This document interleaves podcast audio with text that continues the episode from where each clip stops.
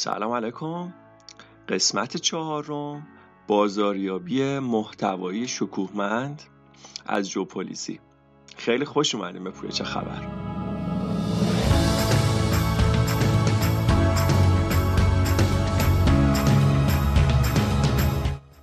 سلام مجدد و اینکه یه قسمت خیلی باحال براتون آماده کردم که تمام ابهامات و سوالایی که در رابطه با بازاریابی محتوایی دارین رو یه جورایی پوشش میده. این قسمت از زبون جو پولیتزی هست. جو پولیتزی یه سخنران استراتژیست نظریه پرداز نویسنده یه کارآفرینه که به شدت آدم موفقیه و توی حوزه بازاریابی محتوایی حسابی شناخته شده است. جو پولیتزی تو زمینه content marketing کلی کتاب پرفروش داره. یکیش همینیه که امروز داریم راجبش صحبت می‌کنیم. Epic Content Marketing یا بازاریابی محتوایی شکوهمند. کتاب بعدی که از جو پولیتزی می‌خوام براتون راجبش صحبت کنم کتاب Content Inc که که اونم یه کتاب فوق العاده در رابطه با بازاریابی محتوایی و احتمالا تو قسمت های بعدی در رابطه با اونم صحبت می‌کنیم. کلا نظریه پردازی هستن که توی حوزه محتوایی به شدت فعال هستن. همچنین ایشون یه وبسایتی دارن به اسم Content Marketing Institute که اگه توی حوزه بازاری محتوایی سرچ کرده باشین حتما جزو نتیجه های اول دومتونه که این وبسایت از سال 2007 داره توی این حوزه فعالیت می‌کنه و یکی از سورس های شناخته شده است توی این حوزه. و اینکه ده سال خود جو توی حوزه نشریات فعالیت کرده و یک دید رسانه قوی داره به نسبت به محتوا به خاطر اینکه یه پیشینه نشریاتی داره.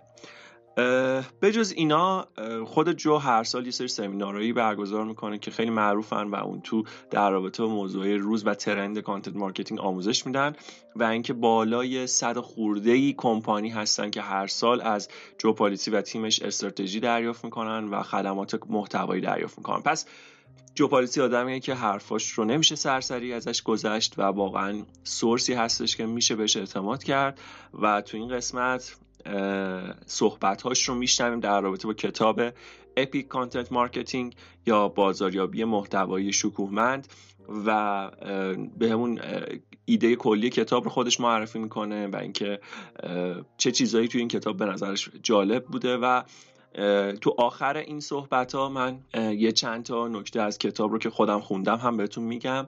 و اینکه اینجوری شما می‌تونین یه ایده داشته باشین که از این کتاب که این کتاب راجع چی صحبت می‌کنه که حتما حتما من پیشنهاد می‌کنم که این کتاب رو باید خودتون بخونین. این کتاب version انگلیسیش 380 صفحه است و اینکه کتابیه که خیلی جامع هستش. اگه تو این حوزه می‌خواین اطلاعاتی رو دست بیارین خیلی به دردتون می‌خوره. سرتون رو درد نمیارم. با همدیگه بریم و بشنویم صحبت جو پولیتزی رو در رابطه با کتاب Epic Content Marketing یا بازاریابی محتوایی شکوهمند.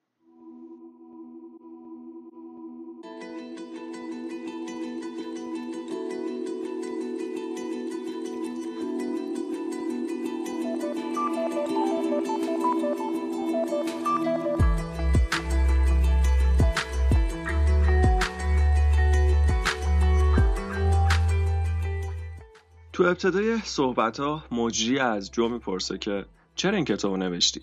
جو پاسخ میده. تونی موریسون میگه که اگه فکر می‌کنین باید کتابی وجود داشته باشه ولی هنوز نوشته نشده پس شما خودتون نویسنده اونین من کلی مطلب توی وبلاگمون تولید می‌کردم و خیلی مباحث رو ما تو اونجا پوشش میدیم. اما هر بار که کسی از من پرسید که content marketing چیه و از کجا باید شروع کنه؟ هیچ وقت source ی وجود نداشت که من بخوام بهش به صورت مستقیم اشاره کنم و بگم برو تو اون سورس و طبقه بندی شده تمام اطلاعات رو به دست بیار از همین رو تصمیم گرفتم که این کتاب رو بنویسم. این کتاب تمام استراتژیایی رو که یه شخصی که یه نفری می‌خواد بازاری محتوایی کنه تا شخصی که توی سازمانی می‌خواد بازاری محتوایی رو اجرا کنه از یه استارتاپ کوچیک تا شرکت بزرگ رو پوشش میده و می‌تونه به شما تمام اون نکاتی رو که لازم دارین بگه. اینجا مجری اضافه کرد که اوایل کتاب درباره توضیح بازاری محتواییه. و بعد میگه بازاری محتوایی چیز جدیدی نیست و درباره نیچ و استراتژی کلی شما صحبت می‌کنه. و نکتهایی درباره مدیریت کردن کل پروسه و در آخر درباره اندازه‌گیری محتوا میگه. خب جو می‌خوام ازت یه سوال بپرسم. اگه خودت بخوای بازاریابی محتوایی رو تعریف کنی چجوری تعریف می‌کنی؟ جو میگه که خیلی ساده من چند تا تعریف میدم تا مردم بتونن ایده کلی رو متوجه بشن. بازاریابی محتوایی یعنی اینکه به جای مزاحمت برای مشتری با تبلیغات و پروموت محصولات من نیاز اونا رو تشخیص میدم و محتوای مرتبط و جذاب و خوندنی تولید می‌کنم به صورت مستمر. تو هر کانالی که دارم اون محتوا رو به اشتراک می‌ذارم تا بتونم مخاطبهای وفادار جذب کنم. حالا می‌خواد وبلاگم باشه پادکستم باشه مجله چاپین باشه ایمیلم باشه و یا حتی شبکه اجتماعی. که البته من زیاد طرفدار شبکه اجتماعی نیستم و جلوتر توضیح میدم که چرا. پس من باید محتوایی تولید کنم که مخاطب رو درگیر کنه و برای اونها نیازهاشون رو برطرف کنه. نقاط درد اونها رو تشخیص بدم و به اونها کمک کنم. اگر به خوبی این کار رو انجام بدم و در طول زمان اعتماد اونها رو جذب کنم اونها به قدری به من اعتماد می‌کنن که به محصول و خدمات من هم اعتماد کنن و از من خرید کنن. اگه بازاریابی محتوایی در طول مدت زمان مشخص به درستی انجام بشه مشتری شما رو به تمام رقیبایی که بیرون وجود داره ترجیح میده و از شما خرید می‌کنه. یه نکته که خیلی وقتا فراموش میشه اینه که هیچ انتظاری نباید در عوض کاری که دارین برای مشتری انجام میدین داشته باشین. و این محتواها رایگانه. و این دقیقا کاریه که شرکت های مدیا و رسانه انجام میدن. حالا کمپانی های رسانه ای چه کاری انجام میدن؟ یه استراحت کوتاه کنیم و برگردیم.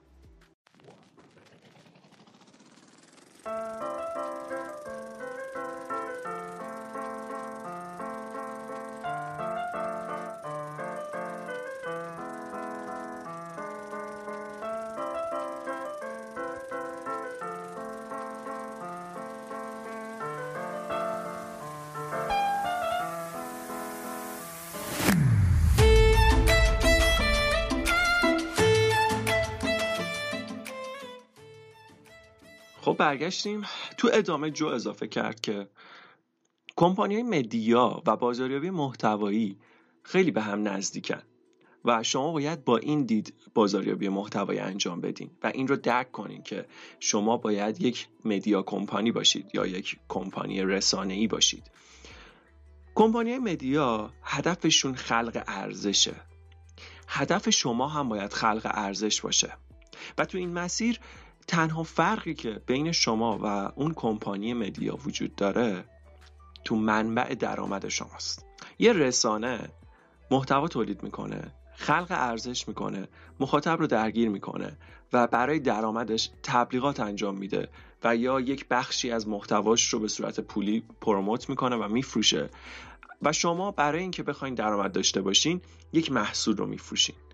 پس business plan تون یکیه فقط منبع درآمدتون متفاوته. اگر با این دید محتوا تولید بکنین می‌تونین محتوایی رو خلق کنین که مخاطب رو سرگرم یا مخاطب رو درگیر کنه و مشکلش رو حل کنه. اما وقتی من در رابطه با این موضوع با مشتری صحبت می‌کنم چیزی که اغلب ازشون میشنوم اینه. اما جو برخلاف رسانه ها من می‌خوام محصول بفروشم. من فقط می‌خوام محصولم بیشتر دیده بشه. و دلم می‌خواد در رابطه با محصولم صحبت کنم. چه نیازی هست که من بیام راجع به مسائل دیگه صحبت کنم؟ چرا باید وقت و هزینه و زمانم رو روی چیزایی بذارم که به صورت مستقیم هیچ ربطی با محصول من نداره؟ چیزی که مردم فراموش می‌کنن اینه که اگر شما در رابطه با خودتون و محصولتون بخواین صحبت کنین محتوای شما تبدیل به یک تبلیغ میشه. اما اگر بیاید و برای مخاطبتون خلق ارزش کنین توی این مسیر اعتماد مشتری رو جلب می‌کنین. و توی یک بازه زمانی و مکانی مناسب می‌تونین محصولتون رو هم پروموت کنین. پس نتیجه که از این بحث می‌گیریم اینه یک رسانه باشید خلق ارزش کنید. به موقع وقتی که خلق ارزش کردید و مخاطب رو انگیج کردید می‌تونید محصولتون رو هم پروموت کنین و فروش داشته باشین. یه استراحت کوتاه کنیم و برگردیم.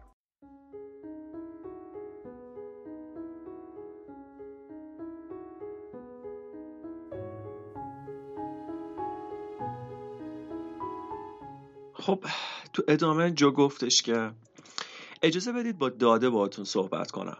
توی وبسایتمون ما کلی محتوایی داریم که توش داریم در رابطه با خودمون صحبت می‌کنیم. خدمات و محصولاتمون رو معرفی می‌کنیم.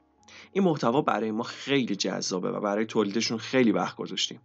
اما نکته جالبی که وجود داره اینه که با وجود این همه سال فعالیت و اعتباری که به دست آوردیم هنوز هم محتواهایی که توش در رابطه با خودمون صحبت می‌کنیم بازدید خیلی کمی داره و محتواهایی که داریم به مخاطب کمک می‌کنیم و براش خلق ارزش می‌کنیم بازدید خوب داره و اون محتواهاست که برای وبسایت ما ورودی میاره. چیزی که شما باید بهش دقت کنین اینه 99 درصد مواقع مخاطب شما به اون محصول و خدماتی که شما دارین میفروشید نیاز نداره. چیزی که باید بدونید اینه. چی کار باید انجام بدید؟ تا شما توی اون 99 درصد بقیه روز یک مخاطب که داره محتواهای دیگه مصرف می‌کنه حضور داشته باشید و بخواید خودتون رو در معرض دیدش قرار بدید. تا وقتی که زمان خرید شد شما جلوی چشش باشید و بخواد از شما خرید کنه. ببینین یک تغییر بزرگ در رفتار مصرف کننده ها ایجاد شده و اون اینه که مصرف کننده امروز با یک گوشی هوشمند در دستش. کنترل تمام محتواهایی که مصرف می‌کنن رو به دست گرفته و اون تصمیم می‌گیره که چی رو ببینه و چی رو نبینه. و اون بیرون کلی محتوا داره تولید میشه. پس بهتره محتوای شما به قدری فوق العاده باشه و به قدری ارزشمند باشه تا مخاطب برای شما ارزش قائل شه و شما بتونید نظر اون رو جلب کنید. اما شاید خیلی وقتا وقتی این صحبت رو می‌کنم به خاطر سختی این کار خیلی بگن که این کار خیلی سخته. چرا باید این کار رو کنم؟ اون وقت و زمانی که برای این کار می‌خوام بذارم رو روی تبلیغات هم می‌ذارم و در ازای این کار تبلیغات انجام میدم و به وسیله اون مشتریامو رو جذب می‌کنم. یه نکته وجود داره و اون اینه که شما هنگام تبلیغات و promotion کنترل رو در دست ندارید. این یعنی اینکه نمی‌تونید دقیق نسبت به مخاطبی که داره تبلیغ شما رو می‌بینه شناخت داشته باشید. تبلیغ در بستری اتفاق میفته که شما صاحبش نیستید. و چون هیچ ارتباطی بین شما و مخاطبتون از قبل برقرار نشده مخاطب هیچ حسی نسبت به شما نداره و در نتیجه وقتی تبلیغتون رو می‌بینه درصد توجهش نسبت به شما میاد پایین.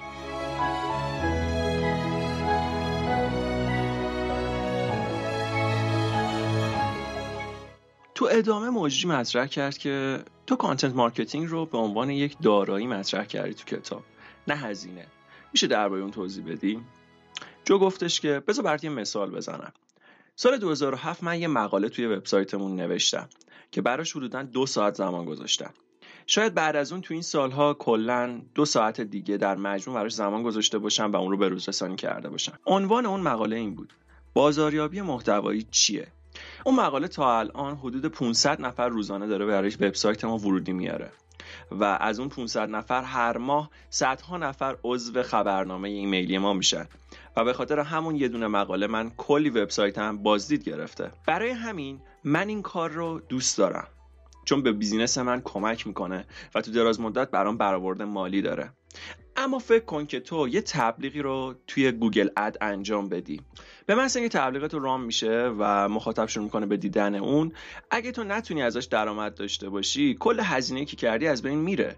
و توی اون مدت کمی که تبلیغ توی معرض دید مخاطب قرار داره تو باید ازش درآمد داشته باشی. پس اینجا یه فرق بزرگی هست بین تبلیغی که تو داری انجام میدی و محتوایی که تولید کردی و محتوای تو دارایی توه.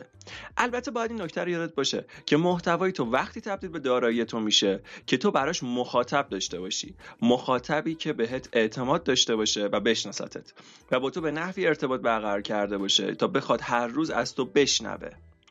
بچه یه چیزی تو پرانتز بگم بهتون. بحث بازاریابی محتوایی در اصل مربوط میشه به وبسایت و بعد از اون تو بسترهای دیگه مطرح میشه. چیزی که از نگاه جو پولیسی هستش داره از نگاه یک وبسایت صحبت می‌کنه و تو ادامه حالا میگه که سوشیال مدیا رو باید چیکار کرد و اینا. ولی در کل اگه می‌بینین که داره مثال های از وبسایت می‌زنه به خاطر اینه که میگه درستش اینه که شما برای خودتون بستر بسازین. و تو بستر خودتون اعتماد مخاطب رو جلب کنین. بعد توی ادامه اضافه می‌کنه که شما کلی هزینه می‌کنی تبلیغات رو لانچ می‌کنی ولی به محض اینکه تمام بشه دیگه کسی نمیبینتش.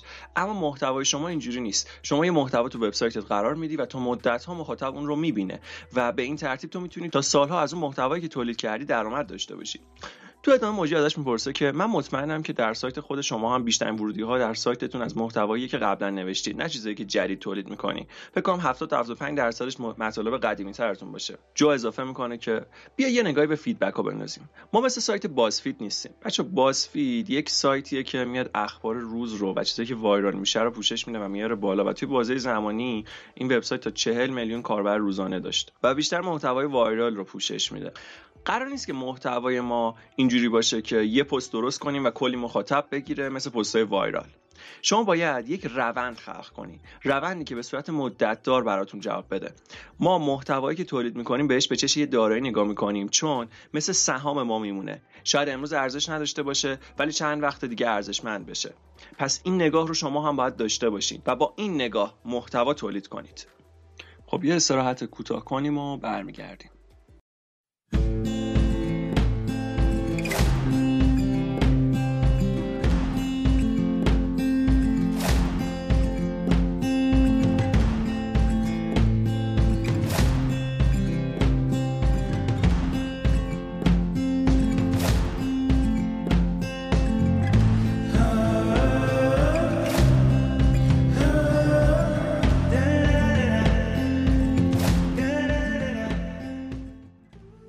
ادامه موجی ازش پرسید که جو ما یه روندی رو خلق کردیم. حالا چجوری باید متوجه بشیم که این رونده داره درست کار می‌کنه؟ جو یه مثالی زد گفتش که شما بیان یه تعدادی از مشتریانی که قبلا از شما خرید کردن و مشتریتون بودن رو در نظر بگیرید. یه گروه مثلا چند تایی ازشون رو درست کنید بعد اینا رو عضو خبرنامه ایمیلتون کنین. و بعد بیاید به مدت مثلا سه ماه اینا رو رفتارشون رو نگاه کنید ببینین که آیا اینها بعد از اینکه شما بهشون ایمیل میدین و باهاشون ارتباط می‌سازین نحوه خریدشون و رفتارشون با شما تغییر می‌کنه یا نه. اگه تغییر بکنه و از شما بیشتر استقبال کنن و خرید کنن یعنی شما دارین بازاریابی محتواییتون رو به درستی انجام میدین. و بچه ببینید برای social media هم یه همچین کاری اگه بخواین انجام بدین شما می‌تونید مثلا مشتری آفلاینتون رو بهشون بگید که تو بستر social شما رو follow کنن و اگه شما به درستی ارتباط سازی کنی اعتماد سازی کنی این کسایی که شما رو مثلا تو بستر social media ی شما follow می‌کنن احتمال اینکه از شما خرید بکنن باید افزایش پیدا کنه نسبت به کسایی که شما رو تو بسترهای سوشیالتون ندارن. این نگاهیه که شما باید به دست بیارین وقتی که دارین بازاریابی محتوایی می‌کنین. تو ادامه این صحبت ها موجی ازش یه سوال دیگه کرد. گفتش که پس یه رابطه متقابل وجود داره. می‌تونیم بگیم که کسی که تایم بیشتری رو با ما میگذرونه احتمال بیشتری داره تا تبدیل مشتری ما بشه. جو گفتش که دقیقا همینطوره. مثلا ما می‌دونیم اگه کسی از وبینارامون استفاده کنه عضو ایمیلمون بشه و آموزش های آنلاین ما رو ببینه یعنی حداقل سه تا از خدمات ما رو استفاده کنه احتمال خیلی زیاد تو event های سالانه ای که ما برگزار می‌کنیم هم بلیت می‌خره. چون مدل درآمدی وبسایت ما جوریه که ما event هایی رو برگزار می‌کنیم که هر سال مخاطب باید برای تو اونها بلیت تهیه کنه و اونها رو خریداری کنه.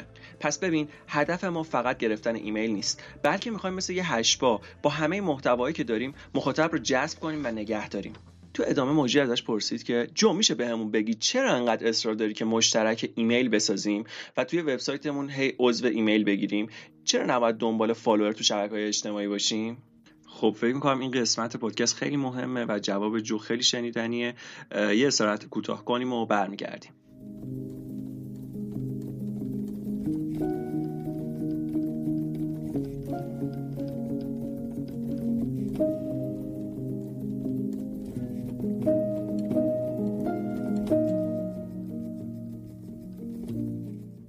تو ادامه جو در پاسخ به این سوال که چرا نباید دنبال follower در شبکه اجتماعی باشیم گفت؟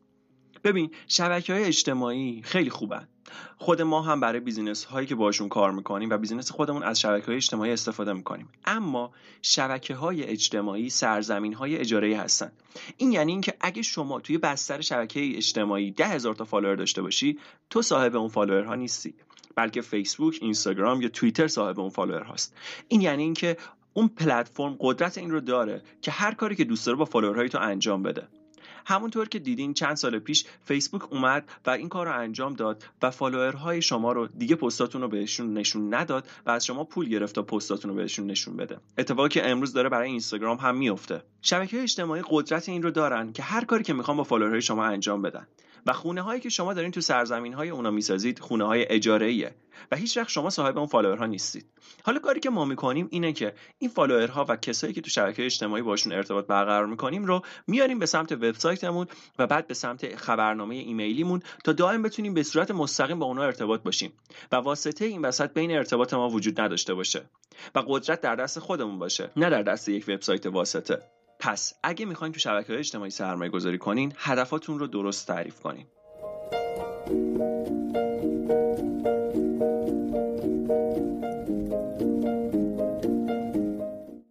تو ادامه موجی اومد و بحث رو جنبندی کرد و گفت به نظر میاد بهترین دیدگاه در مقابله با شبکه اجتماعی اینه که برای اشتراک محتواها استفاده بشن و برای این کار عالی هستن. اما ما صاحب اونها نیستیم و ممکنه که هر آن یک تغییری تو اتفاق بیفته و ما قدرتمون رو از دست بدیم. پس ما باید سایتمون رو داشته باشیم و از بقیه این شبکه اجتماعی به عنوان ابزار استفاده کنیم و مخاطب رو بیاریم اونجا و بتونیم تو ملک دائمی خودمون صاحب اون مخاطب ها باشیم نه یک ملک اجاره درسته؟ جو پاسخ داد که دقیقا. اتفاقی که تو چند سال گذشته افتاده اینه که یک سری افراد متخصص به بیزینس ها دارن این توصیه رو می‌کنن که لازم نیست نگران سایتتون باشین. فقط هویت خودت رو در فیسبوک یا اینستاگرام بساز و اگه شما صاحب اون بستر نباشی مهم نیست. اما این یه توصیه اشتباس. اگر شما کنترل روی مخاطبتون نداشته باشید باید این رو بدونید که دارید واسه چه بازی هزینه می‌کنید و سرمایه گذاری می‌کنید. توی ادامه موجی پرسید که پس اگر هر متخصصی اومد و گفت که سورس ارتباط رو در بستر شبکه اجتماعی بساز حتی اگر 20 سال دیگه از صحبت الانمون بود. باید بگیم که یه لحظه صبر کن. گرت نیست برای فیسبوک و اینستاگرام چه اتفاق افتاد؟ دقیقا درسته و این نگاهیه که شما باید نسبت به شبکه اجتماعی داشته باشین. خیلی خوبن اما مراقب باشین چون مخاطبی که اونجا به دست میارین مخاطب شما نیست. تو ادامه در رابطه با ROI و ROO صحبت شد که دو تا بحث خیلی مهمه و خیلی هم کاربرد داره توی مسیر بازاریابی محتوایی برامون. پس یه ساعت کوتاه می‌کنیم و برمیگردیم.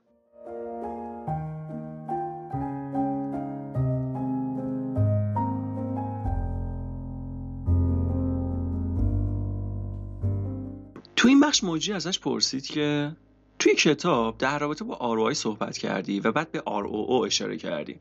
میشه یکم توضیح بدی که اینا چی هستن؟ جو گفتش که ببین ROI خیلی دربارش صحبت شده. Return of Investment یا نرخ بازگشت سرمایه چیزیه که این روزا همه دارن راجبش صحبت می‌کنن. ROI یعنی اینکه در ازای هزینه که شما کردی چقدر از اون هزینه توی این تبلیغی که انجام دادی توی این فعالیت مارکتینگی که انجام دادی بهت برگشته؟ اما چیزی که برای من خیلی جذابه و من خیلی دوستش دارم ROO هستش. ROO یا Return of Objectives یعنی اینکه هدفهایی که انتخاب کردی برات چجوری کار کردن و چجوری تونستن تو رو به اون چیزی که می‌خواستی برسونن.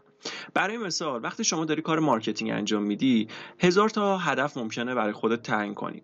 یکی ممکنه بخواد lead بگیره و ورودی به سایتش بده. یکی دیگه ممکنه بخواد awareness ایجاد کنه و اسم برندش شنیده بشه. یکی دیگه ممکنه بخواد مشتریهاش رو از یک خواننده به یک خریدار تبدیل کنه. یکی دیگه ممکنه بخواد اونها رو به مخاطب وفادار تبدیل کنه. یکی دیگه ممکنه بخواد کارمند بگیره. یکی دیگه ممکنه بخواد با محتوایی که تولید می‌کنه کاری کنه تا مخاطبش اون محتوا رو براش پخش کنه و براش تبلیغ کنه. پس ببین هدفهای مختلفی وجود داره. چیزی که مهمه اینه که شما در ROO میای و این اهداف رو مشخص می‌کنی و میای اندازه می‌گیری که بر اساس اهدافی که مشخص کردی چه اتفاقی داره تو روند marketing تو و در روند بازاریابی محتوای تو میفته اگه بخوام براتون مثال بزنم تا راحتتر اینو توضیح بدم مثلا فکر کنین که مشتری یک بار از شما خرید می‌کنه. حالا شما می‌خواین کاری کنین که مشتری که از شما یک بار خرید کرده باز هم از شما خرید کنه. برای این قضیه میایین و روی یک بازه زمانی مشخص یک سری محتوا تولید می‌کنین و هدفتون اینه که اون مشتری رو دوباره به سمت خودتون برگردونید. اگه مشتری دوباره از شما خرید کنه ROI شما مثبت هستش. اما اگه این اتفاق نیفته اون مدت زمان و اون محتوایی که با این هدف تولید کردین ROIش منفی میشه و شما به هدفتون نرسیدین. ROO حسنی که داره اینه که شما رو در کارتون متمرکز می‌کنه و به شما خط میده تا بدونین دقیقا دارین توی مسیر محتوایتون چیکار می‌کنین. پس اینجا متوجه شدیم که ROO چیه و چه فرق با ROI داره. ROO یا Return of Objectives به این اشاره می‌کنه که هر کدوم از اهداف ما داره چقدر برای ما بازدهی میاره توی مسیر بازاریابی محتواییمون. یکم استراحت کنیم توی ادامه بحث یه تمرین رو جو معرفی می‌کنه و همچنین یک بار دیگه در رابطه با بیزینس ها و شبکه های اجتماعی صحبت می‌کنه.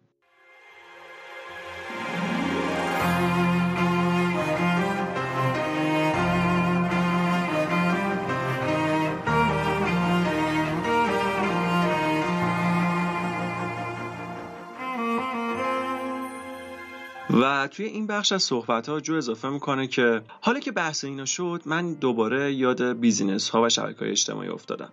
خیلی وقتا افراد میان به من میگن که جو ببین من عاشق بازاریابی محتوایی هستم. من در فیسبوک حضور دارم و می‌خوام که like و follower ای بیشتری بگیرم. لطفا به من بگو که من باید چیکار کنم. من بهش میگم که به به این خیلی عالیه. خیلی خوبه که اونجا حضور داری.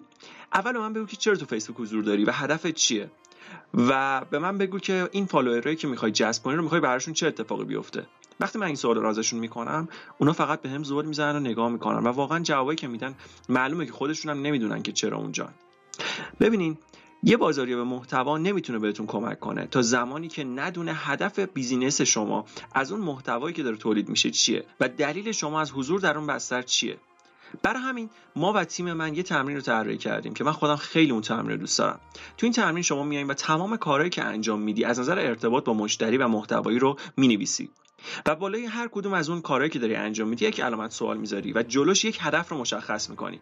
بعد از اینکه این کارو کردی برای اندازهگیری هر کدوم از اون اهدافی که مشخص کردی یک متریک یا یک ابزار اندازهگیری مشخص می‌کنی.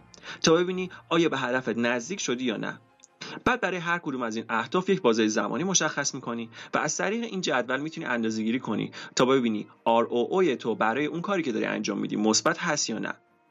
توی این بخش مجری ازش پرسید که به نظرم همین تغییر از ROI به ROO خیلی کمک کننده است و بهمون این دیدگاه رو میده که برای چی داریم این کار انجام میدیم. چون من هم با خیلی از کمپانی ها همین مشکل رو دارم. وقتی که ما ROO رو مشخص می‌کنیم می‌دونیم که داریم چه کاری انجام میدیم و مشخص میشه که برامون باید تو چه مسیری حرکت کنیم. مشکلات رو می‌تونیم شناسایی کنیم و بر اساس روند کاریمون تصمیم بگیریم که تو تو آینده باید چه مدل محتوایی رو تولید کنیم. بچه من داخل پرانتزی پیشنهادی میدم بهتون. حالا که تا اینجای پادکست رو گوش دادین.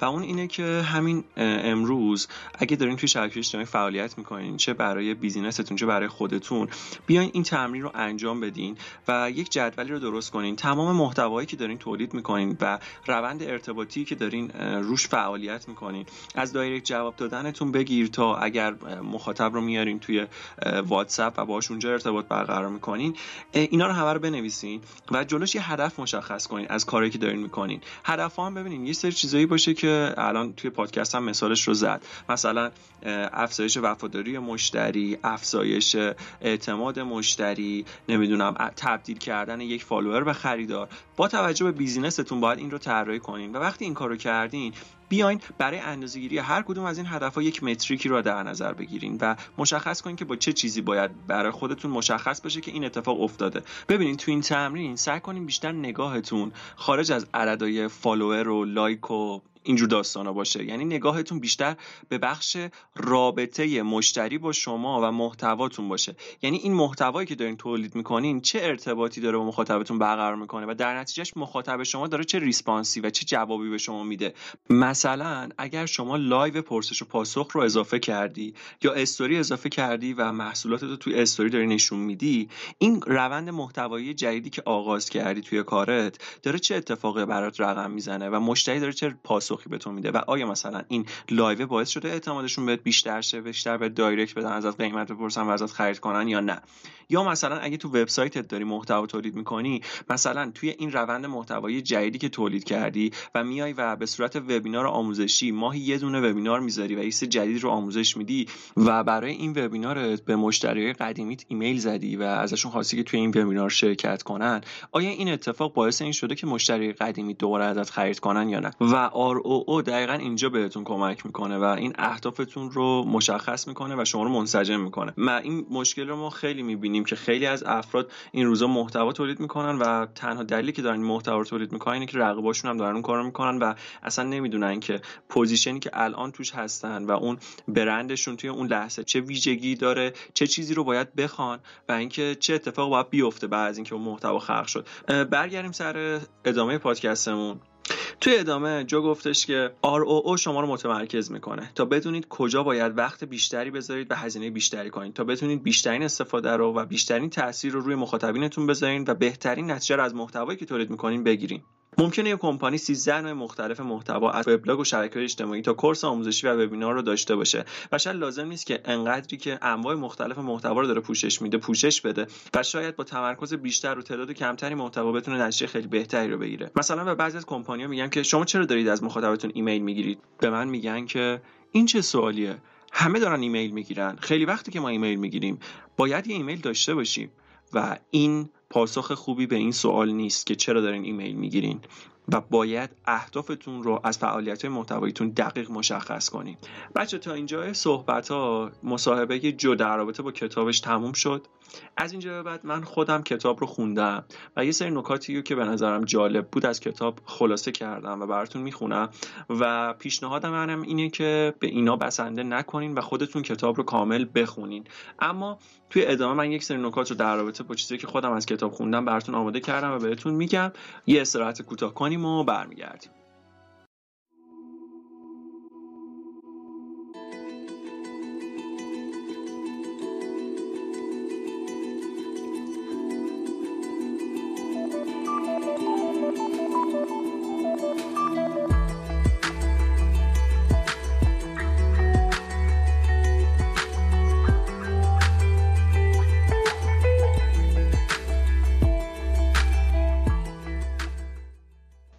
دوستان توی این من این سری از نکاتی که از کتاب یادداشت کردم رو براتون می‌خونم. صفحه 81 کتاب یه جمله خیلی جالب گفت. گفتش که من تا کنون به بیش از صدها کمپانی بزرگ دنیا استراتژی محتوا دادم. با کارآفرین ها و استارتاپ های یه نفره کار کردم. و به جرئت می‌تونم بگم هیچ کدوم از این استراتژی ها با هم یکی نبوده و هر کدوم از اونها به نوع متفاوتی از هم کار کردن و برای اون شخص جواب دادن. این رو برای این دارم میگم که بدونین باید استراتژی محتواتون رو متناسب با خودتون تدوین کنین و اینجوری نیست که شما فکر کنین می‌تونین از رو بقیه کپی کنین و یک استراتژی محتوایی داشته باشین. حداقل از نظر اصولی این کار شدنی نیست. حالا چیزی که جوپولیتسی داره تو کتابش میگه. توی ادامه میگه که دلایلی که بازاریابی محتوایی شما براتون جواب نداده و شکست خورده. دوازده تا دلیلش رو من نوشتم که براتون می‌خونم. یک همش از خودتون میگید. دو از شکست میترسید برای همین محتوای جدید درست نمی کنید. 3. نسبت به رقبا سطح محتواتون پایین تره. 4. به درستی سورس بندی نمی کنید که باید چجوری و از کجا محتوا رو تولید کنید. 5. CTI ندارید و دعوت به اقدام نمی کنید. 6. از کامفورت زون و دایره آسایش خودتون بیرون نمیایید و محتوای جدید تولید نمی کنید. 7. فقط روی کانال به خصوص سوم کردید. کانال توضیح محتوا منظورشه. 8. همه جایی که مشتریاتون هستن حضور ندارید. 9. نیچ نیستید یا نیش نیستید. یعنی اینکه روی حوزه خاص تمرکز نکردید و از همه چی دارید میگید و روی یک حوزه صدای بلندی ندارید. ده. کند محتوا تولید می‌کنید. توی این بخش نوشته بود که هر چقدر محتواتون عالی باشه اگه روند تولیدتون کند باشه باعث میشه که مخاطب شما رو یادش بره و این خوب نیست. یازده. مستمر نیستید. و مورد آخر این که تمرکز کمی روی مشکلات مخاطب دارید و به درستی مخاطبتون رو نمی‌شناسید. توی ادامه 6 تا قاعده گفته بود که چجوری یک بازاریابی محتوایی شکوهمند داشته باشیم. مورد اول یک نیاز رو با محتواتون برطرف کنید. مورد دوم مستمر باشید. مورد سوم انسان باشید و ارتباط انسانی خلق کنید. مورد چهارم یک دیدگاه داشته باشید شما کانال خبری نیستی که سعی کنید دیدگاهتون رو منتقل نکنید و بیطرف باشید. اینجوری مخاطبتون و کسب و کارتون رو به عنوان یک متخصص position نمی کنید سعی کنید دیدگاه داشته باشید تا به درستی position بشید. 5 از صحبت هایی که مربوط به فروش میشه دوری کنید و به جای مناسب از اونها استفاده کنید. 6 بهترین حوزه کاریتون در روند محتوایی باشین و صرفا محتوا رو به عنوان یک چیزی که از سر خودتون واکنین تولید نکنید. سعی کنید یه چیزی باشه که واقعا مفید باشه و واقعا بتونه نیاز مشتری رو برطرف کنه. خب دوستان این قسمت از پادکستمون هم به پایانش رسید و اگه در الان دارین صدای منو میشنوین یعنی تا اینجا پادکست گوش دادین. ممنونم که وقت گذاشتین و تا اینجا رو گوش دادین. امیدوارم که این مطالب براتون کاربرد داشته باشه. سعی کردم که صحبت ها و مطالب رو تا اونجای ممکن چکیده کنم و ممنونم ازتون که با همرسانی به پخش بیشتر پادکست رو کمک می‌کنین. طبق معمول می‌تونین با من در ارتباط باشین و اگه سوالی مربوط به این قسمت داشتین رو ازم بپرسین. آدرس پیج اینستاگرام من و آدرس کانال تلگرام من و تمام پادگیرایی که پادکستشون پخش میشه پویا جی هستش. P O U Y A G I. روز خوبی داشته باشین و تا یه پویا چه خبر دیگه خدافز